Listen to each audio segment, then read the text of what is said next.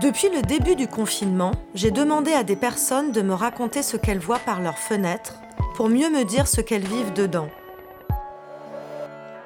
Des petites histoires dans la grande qui constituent une sorte de mémoire collective ordinaire.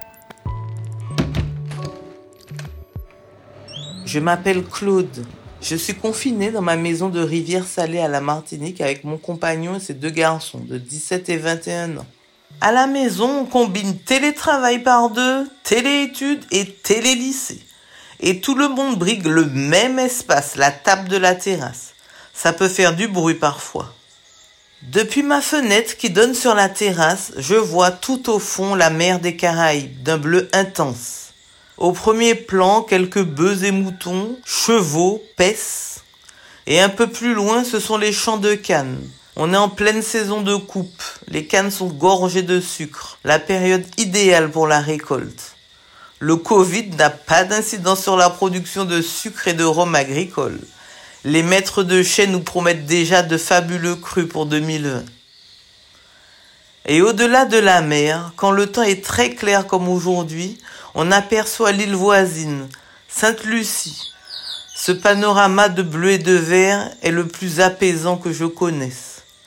Combiné avec le silence du confinement, c'est une parenthèse familiale inespérée dans nos vies à 100 à l'heure. Je cuisine tous les jours. Tina morue, écrevisse sauce vanille, vivano grillé, acra de légumes, gratin de Christophine, flan au coco, poudigantillet, oui oui celui où les fruits secs ont mariné pendant une semaine dans le rhum. Je travaille dans le tourisme, une activité très impactée depuis le début de la crise sanitaire, bien avant le confinement. Cela fait plusieurs mois maintenant qu'avec mon équipe, nous gérons une communication de crise, une situation inédite.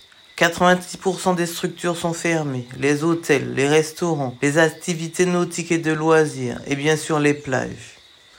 Avec les aides de l'État et de la collectivité territoriale de Martinique, nous mettons tout en œuvre pour sauver notre offre touristique. Notre aéroport fonctionne au ralenti, les autorisations de voyage sont très réglementées.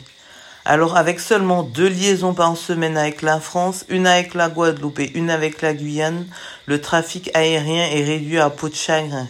En plus, depuis le 20 avril, tous les arrivants sont contraints à une quatorzaine collective dans des centres de vacances ou des hôtels réquisitionnés par la préfecture.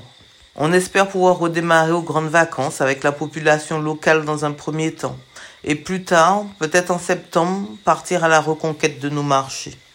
Mon petit plus, la préfecture de Martinique a décrété un couvre-feu entre 20h et 5h. Alors, il ne reste plus que les bruits de la nuit martiniquaise. Vous entendez?